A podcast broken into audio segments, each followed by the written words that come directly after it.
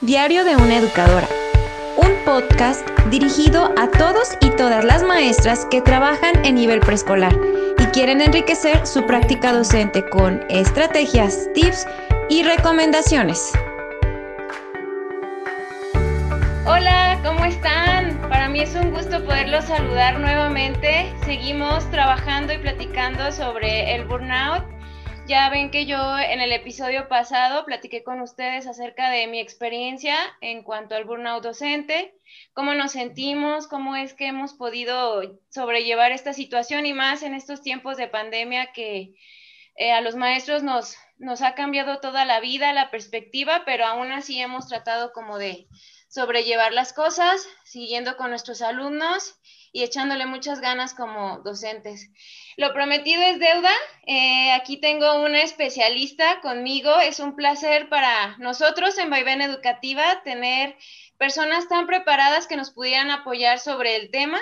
Y bueno, les presento a nuestra licenciada en psicología, Yunoen Baez Martínez. Ella es maestra en psicoterapia humanista, ah, es también eh, diplomada en psicogenealogía también diplomada en pruebas psicométricas y bueno, tiene una amplia trayectoria en conferencias y talleres. Y pues, Juni, te doy la bienvenida. Muchas gracias por aceptar nuestra invitación. ¿Cómo estás? Platícanos, cuéntanos.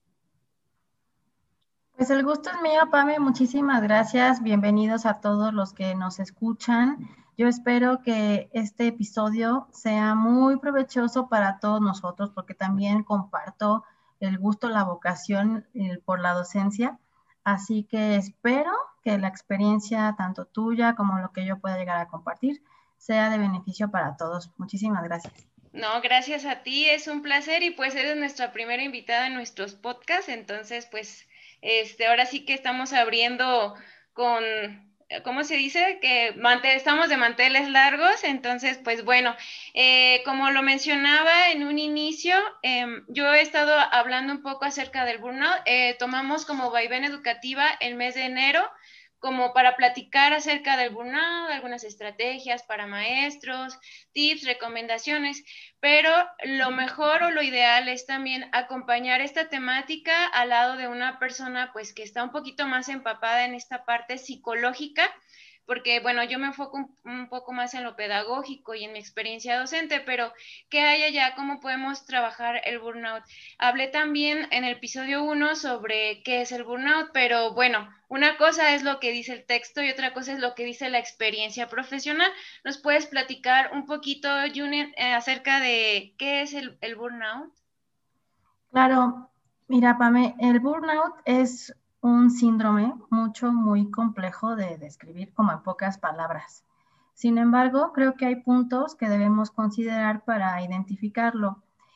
El burnout no es cualquier tipo de desgaste profesional. Escuchaba el episodio 1 y me parece que está bien definido. Sin embargo, hay una parte que generalmente, fíjate, a la hora de describir el burnout, no se considera. Eh, podemos pensar en el tipo de desgaste que sufre y puede ser mucho alguien que atiende en algún en una empresa. Pensemos en una empresa, productos, servicios y está como servicio al cliente. Claro que tiene un impacto y claro que sufre cierto tipo de desgaste, pero el tipo de desgaste al que se refiere el burnout es aquel que se genera a partir del contacto con el sufrimiento o el dolor tanto físico o emocional de otra persona. Y creo que aquí ya se nos abre un espectro muy amplio de por qué se siente tan diferente el desgaste del docente a otro tipo de desgaste profesional, sobre todo en nuestros días, Pame. Porque no solamente es estar en atención a lo que están aprendiendo, a la didáctica, al método, sino a lo que están viviendo las familias en, su casa, con la circunstancia particular de cada quien y la que compartimos todos nosotros, que es la pandemia. Así es. Por eso es que es tan, tan impresionante el desgaste que estamos viendo, porque no solamente es atender nuestro trabajo que de manera regular nos expone a este síndrome, es decir, generalmente las familias de las que son parte, los niños que están en los grupos o los jóvenes que son nuestros alumnos, padecen cosas en el entorno familiar, circunstancias, fallecimientos, divorcios, eh, desempleo, en fin, pero ahora se añade todo lo que conlleva el confinamiento y la pandemia. Por lo tanto, son cosas que también de manera indirecta o a veces más directa atendemos nosotros como docentes. Entonces, el síndrome de burnout es un tipo de desgaste profesional, pero sobre todo para aquellos que estamos en contacto con el dolor de otras personas. Ok, muy bien. Oh, pues ya quedó un poquito más claro, Yunen. Eh, bueno, ahora sí que los que nos escuchan van a decir, sí, sí es cierto, yo me he llegado a sentir así. Sí, sí es cierto, yo lo he padecido. Eh, bueno, eh, psicológicamente hablando, siempre va a ser un desgaste estar educando también, mm, porque estás como llevando, entiendo, la, otras vidas, ¿no? En este caso, no nada más estamos los maestros como enseñando esta parte de la didáctica y la pedagogía y todo eso y los conocimientos, o sea, lo que te pide el currículum, sino también va más allá cuando estás, eh, independientemente del nivel en el que te encuentres, desde preescolar hasta nivel eh, doctorado, yo creo todos los seres humanos llevamos cargas eh, de todo tipo, entonces influye demasiado por experiencia. hay veces que no se pueden dar clases porque no sé, pasó que a lo mejor algún alumno estaba pasando por alguna situación complicada y obviamente la educación emocional o esta parte emocional pues es, es ponderante porque si no lo atendemos pues obviamente no hay como esa retroalimentación en el aprendizaje, ¿cierto? Y sí, suele pasar muy seguido y más con las exigencias de, de este mundo en el que estamos y más todavía en el contexto de la pandemia que estamos viviendo hoy en día. Eh, entonces, bueno, yo espero que con esto que nos acabas de comentar ya quede un poquito más claro acerca de lo que es el burnout para aterrizar en la parte de burnout docente, que es lo que estamos trabajando ahorita, porque me imagino que, bueno, en, en, todo tipo de trabajo o contexto laboral, pues hay burnout, ¿no? Pero pues me imagino que también dependiendo de dónde te encuentres. Eh, yo te quiero preguntar, tengo curiosidad, eh, tú como psicóloga, ¿alguna vez, bueno, me imagino que en tu experiencia sí te han llegado maestros así de ya no puedo más, estoy estresada, no sé qué hacer, no lo sé, platícanos un poquito sobre eso. ¿Has tenido alguna situación así? Lamentablemente son casos que están a la alza, Pame. O sea, cada vez a partir del confinamiento, la pandemia, eh, tengo más casos de docentes que están desgastados. En cualquier nivel académico hay más desgaste. Ahorita que te escuchaba, eh, me quedé pensando en si nos desgastamos, ¿por qué nos desgastamos? Sí, claro, es por la exigencia de lo que se espera de nosotros y lo que regularmente tenemos que atender como profesores o como docentes, pero también es porque nos importa. Claro nos importa lo que hacemos, queremos hacerlo bien y el otro, los alumnos y sus familias también son importantes para nosotros. Y eso, claro, no se siente bien, finalmente es un desgaste que genera malestar, pero creo que es una parte o una perspectiva muy constructiva al respecto del burnout. Si me desgasto es porque me importa. Y bueno, creo que es algo que he intentado aportar a los casos que, atiendo, a la gente que me concede el honor de acompañarle en su proceso y hacerle ver el otro lado de la moneda, que el desgaste es porque nos importa lo que estamos haciendo. Claro, responsablemente, ¿no? Como maestros. Fíjate que hace poco estaba leyendo un artículo acerca de la diferencia o decía estrés versus eh, burnout, porque, eh, bueno, leía, no sé, tú me podrás desmentir, que no es lo mismo, eh, son como síntomas diferentes, o al menos que yo esté equivocada, o a lo mejor haya leído algún, algo que no es cierto. Eh, ¿Hay diferencia o es lo mismo el estrés eh, que, que el burnout?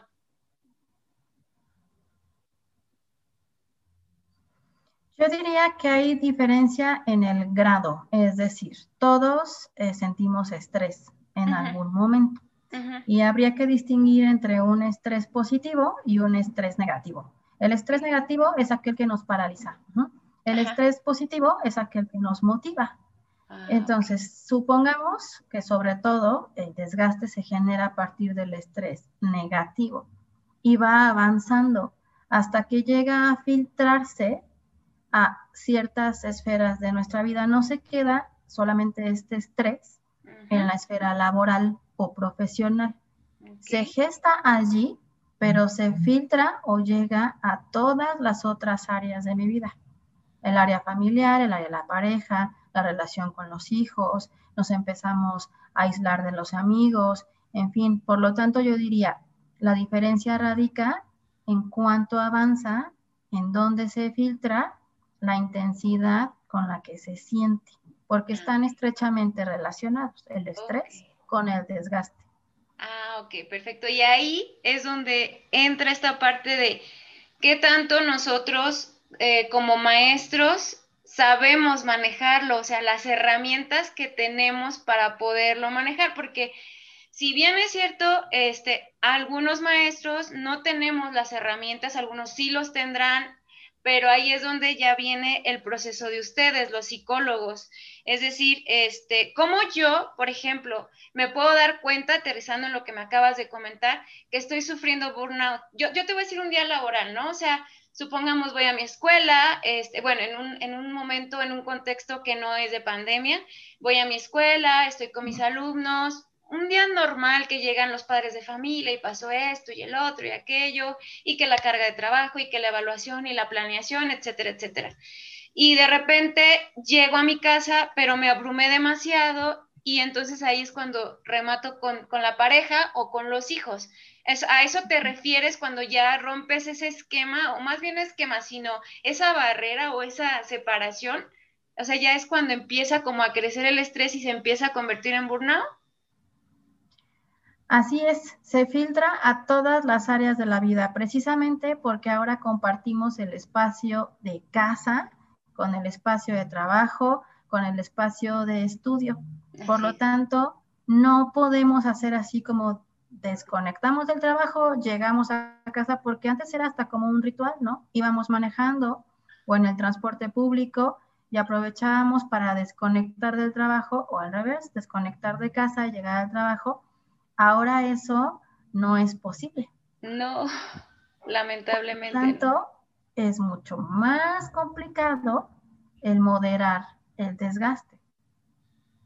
Ok, ya, o sea, entiendo como que esta parte de, bueno, yo lo vivo todos los días de, ok, bueno, ya estoy en mi estudio, doy clases y ahora, ¿qué sigue? O sea, así como de, no, necesito salir, o, o como tú dices, a mí ese trayecto del manejar, de, de poner la música, decir, ah, ya, ya salí de trabajar, ya voy a mi casa bien padre, eso era lo que a mí me, me gustaba o me relajaba. Pero bueno, ahorita las condiciones son distintas y debemos como de buscar alternativas o estrategias. Y es por eso que yo quisiera aprovecharte para ver si, si nos pudieras como compartir algunas recomendaciones o algunos tips para nosotros los maestros, porque pues de por sí enseñar a distancia es bien difícil, es muy complicado porque aparte de la barrera digital que tenemos en el país, que no todos tienen las condiciones óptimas para recibir una educación así de calidad, eh, ¿de qué manera nos pudieras apoyar o dándonos algunas técnicas, recomendaciones, no sé, para si sabemos con lo que nos acabas de decir, detectamos ciertas eh, como focos rojos, ¿cómo lo podemos sobrellevar? Lo primero, mira, porque pienso en técnicas de relajación, por ejemplo, y hay una amplia gama de alternativas. Sin embargo, pensaba mucho últimamente en esta pregunta. ¿Cuáles son las recomendaciones? Vaya, porque también forman parte de mi día a día, tanto como psicoterapeuta como docente. ¿Qué es lo que encuentro realmente útil para moderar, para disminuir o aliviar el estrés y que no llegue a ser un desgaste? Y sabes que he pensado que más allá o antes de las técnicas está el darte permiso, Pame. El darnos permiso para descansar, el darnos permiso para desconectar, el darnos permiso para decir hoy no puedo con todo. Y entonces, si nos sentimos merecedores o con el permiso de tomarnos un tiempo para nosotros, es que casi cualquier técnica se vuelve efectiva. Pero últimamente no nos damos chance de desconectar. Eh, te escuchaba hablar sobre, y claro que es efectivo, el hacer un horario, un itinerario de las actividades y respetar esta estructura. Claro. Pero ¿cuántos de nosotros incluimos el tiempo de descanso en ese itinerario? No, pues, Generalmente no, lo hacemos. Tache, no, no lo hacemos. entonces, cuando, cuando yo estoy descansando, y claro, puede ser que tenga una torre de tareas para calificar y me sienta culpable porque estoy meditando, porque me senté 45 minutos a ver mi serie favorita, porque me tomé media hora para leer algo que no tenga nada que ver con el trabajo, un cuento, literatura clásica, lo que sea, y la sensación es no estoy haciendo nada. Hay que cambiar. ¿Tres cámaras aquí en mi casa acaso? Una bola de cristal. Ya lo sé. Es parte de nuestro día a día. Claro. Hay que cambiar ese chip y en lugar de decir es que no estoy haciendo nada, hay que aprender a pensar en estoy descansando y eso también es hacer. Estoy tomando un tiempo para mí y eso también es hacer. Porque yo me pregunto, ¿qué pasa si yo colapso? Si tengo una crisis por el desgaste, ¿quién va a calificar esa torre de trabajos? ¿Quién va a atender a los alumnos que me importan? Claro. ¿Quién va a acompañar a los hijos en lo que conlleva también sus estudios y las, las obligaciones o responsabilidades de cualquier madre o padre de familia si no estoy bien. Claro, claro. Por lo tanto, el tomarnos un ratito para descansar es ser responsable con nosotros, con el entorno y con nuestras obligaciones. Ok, muy bien. Es, es, suena fácil, pero realmente luchar con esta parte es un poco complicado, pero igual, este, yo no sé, por ejemplo, de repente uno lee por internet o en algún tipo de libro y yo hace poco también ahí en, en, la página de Vaivén publiqué acerca de la técnica Pomodoro. Y yo la comencé, yo lo recomendé porque yo lo usé, entonces yo la empecé a trabajar y realmente me, al principio dije, bueno, ¿qué voy a hacer yo cinco minutos si tengo aquí el trabajo atorado, no? Pero bueno, ya me paré, me puse a, a servirme un café, a caminar, ya vi mi plantita, ya le quité la hoja que se le está marchitando y ya después, ya sonó la alarma y órale, pum. Obviamente, a lo mejor puedes que me digas está bien, puede que me diga no te lo recomiendo, pero al menos a mí me, me empezó a funcionar y me hizo sentir bien. Sobre todo esta parte de que despejas tu mente, estás como atorada o estresada en algo y ya de repente, pum, vuelves a, a, tu trabajo, a lo, a lo, que estabas, ¿no? Entonces, pues bueno, eh, yo te agradezco mucho si, eh, en esta parte de, que nos mencionas de darnos tiempo a nosotros mismos porque no volteamos a, ver al, maestro que yo siempre he dicho, no sé por qué piensan, a lo mejor no todos, voy a caer en un error, la, mayoría o algunas personas, no se me imagino yo como que los maestros llegan, dan clases y se meten en una cajita, ¿no? Así como, ya, estoy hasta mañana, ¿no? Entonces ya, pero no, o sea, nosotros tenemos una vida y pues también esa, esa es bien importante. Aquí hay un pequeño atorón a lo mejor por la situación pandémica de ahorita, ¿no? De que, bueno, sí, mi jornada se acabó a las dos, pero, pero, ya no falta que me están mandando los trabajos, a las 10 de la noche. ¿Por qué? Porque el papá o la mamá esa hora puede y es válido, ¿no? Pero ya las autoridades, ya llámese directora, director, subdirector, ya están mandando mensajitos a las 10 de la noche. Entonces, híjole, también es bien complicado lidiar con esa parte. ¿Sabes qué es lo que yo he hecho? Es como, bueno, sí, está bien, sé que me, me, lo estás dando, a lo mejor no tienes tiempo en otro momento para comunicarte conmigo, pero pues yo, o sea, como que es mi tiempo, pues vaya, a menos, yo siempre he dicho, si de verdad es una emergencia, me van a hablar o van a buscar la manera de contactarme. No sé, a lo mejor estoy cayendo en un error, a lo mejor no estoy haciendo lo correcto, pero sí llega un punto en el que digo, por favor, ya quiero descansar. me imagino que tú también has estado en esa situación, ¿no? Claro, Y bien dices que es complicado, porque hay situaciones que no controlamos nosotros, como cuando estábamos en el salón o en la oficina. Y creo que es otro punto importante a considerar. Preguntarnos qué es lo que está en nuestro control y qué escapa de nuestro control. Por lo tanto, aquello que no está en nuestras manos habría que aprender a soltar. No que no te importe, insisto, porque si contestas los mensajes a las 10 u 11 de la noche es porque te importa. Claro, claro. Pero tan importante como dar la atención con la calidad que tú acostumbras, eh, será priorizar tu descanso. Y entonces puede ser que recibas un mensaje y contestes con el, lo revisaré mañana, gracias. O de plano, apagues tu celular, computadora y priorices tu descanso, porque pensemos de manera regular, salíamos de la escuela o del aula y lo que podía ser importante tenía que esperar. De verdad era así, tenía que esperar porque el maestro ya no está, la profesora ya se fue. Sé que no estamos en una situación típica y que también empáticamente comprendemos por lo que está pasando el otro. Claro. Pero podríamos aprender, incluso como experimento, a pagar, desconectarnos literalmente una noche y ver qué pasa, porque seguramente tendrás un sueño más reparador y te darás cuenta al día siguiente que no colapsó nada. Así Pudieron esperar. Claro, claro, tienes razón. Aquí estoy anotando tus consejos para más adelante. sí, yo, yo me iría hasta los niveles más elementales, Pam. Ok.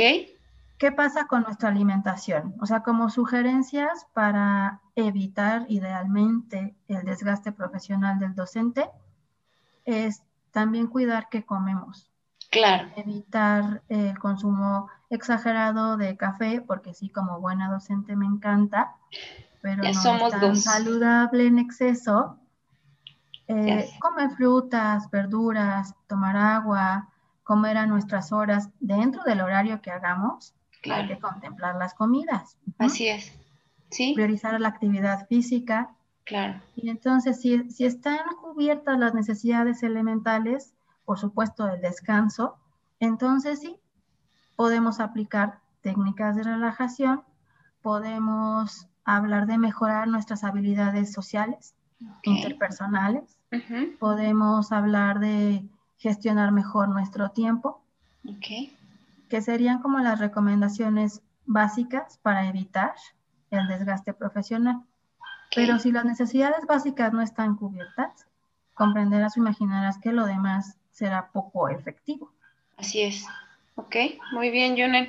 Pues bueno, eh, yo ya he agotado mis preguntas. Creo que hemos abordado aspectos muy fundamentales. Este tema pues da para mucho, mucho, este, por, y más en estos tiempos que, híjole, yo creo que esta, este síndrome, como lo, lo hemos llamado, está a flor de piel en muchos maestros nos hemos sentido muy identificados en, este, en esta situación, pero bueno, la, la, manera en la que podemos como apoyar es brindar como estrategias, técnicas, como tú nos lo acabas de decir, y, y sabes también que es lo padre, que sabemos que no somos los únicos y que podemos como ahí echarnos porras o decir si puedes, mira, yo he hecho esto, eh, me ha servido, te lo recomiendo, chécalo y después me dices qué tal te fue. Y bueno, yo, yo también siempre voy a decir que ya cuando en tus manos no está y das y das y por más que intentas, intentas y no puedes, no hay como mejor recurrir a la ayuda profesional que al final son personas que van a estar acompañándote en tu camino en realidad lo haces tú, pero es como de, ándale, ándale, sí puedes. Te dan las herramientas, benditos sean los psicólogos. Yo, yo los admiro y de verdad que no sé qué, qué haríamos muchas personas sin ellos. Reconozco bastante, aplaudo mucho, mucho su profesión, porque no es fácil trabajar con las emociones, con las relaciones humanas, con la mente humana, o sea, es bien complejo, pero bueno, ¿no? Este, por algo están y bueno, Junen, yo te doy las gracias por estar en, este podcast, en mi segundo episodio de este tema del burnout docente. Espero y, no sea la primera ni la última vez que pudiera yo entablar una conversación contigo. Ya por ahí eh, los que nos estén escuchando, pues si tienen alguna duda o si tienen algún comentario, eh, no sé, ya podríamos como abordar algún otro tema que para los maestros eh, que, alguien más hable sobre, que volteen a ver a los maestros, no tanto como esta parte de, ay, las planeaciones y te doy un tip para, no, no, no, no, o sea, primero debemos estar bien nosotros para entonces después poder apoyar esta parte pedagógica, ¿sabes? De que yo tengo que estar bien emocionalmente para después echarle ganas en esta área laboral. Entonces, eso es lo que hace Vaivén. te brinda herramientas, consejos y qué mejor al lado de profesionales como tú, Yunet. Muchísimas gracias por acompañarnos. Gracias a ti, Pamela. La verdad te quiero felicitar por este proyecto porque aparte de las estrategias que he tratado de proporcionar, esto me parece muy importante porque nos ayudas a sentirnos acompañados. Sí. Y eso es fundamental también para prevenir o para paliar eh, términos o situaciones por desgaste. Así es, sí, muchísimas gracias. La empatía, ¿no? Sobre todo de, de, esta parte de, ay, qué bueno que hay otra maestra que siente lo mismo que yo, otro maestro que siente lo mismo, no soy la única. Entonces como que se dices, ay, bueno, o sea, te relaja, ¿no? Te ayuda. Pero bueno, vamos a finalizar entonces nuestro segundo episodio. Muchas gracias nuevamente. Los esperamos en, en la próxima. Hasta luego y muchas, muchas gracias. Que tengan un excelente día.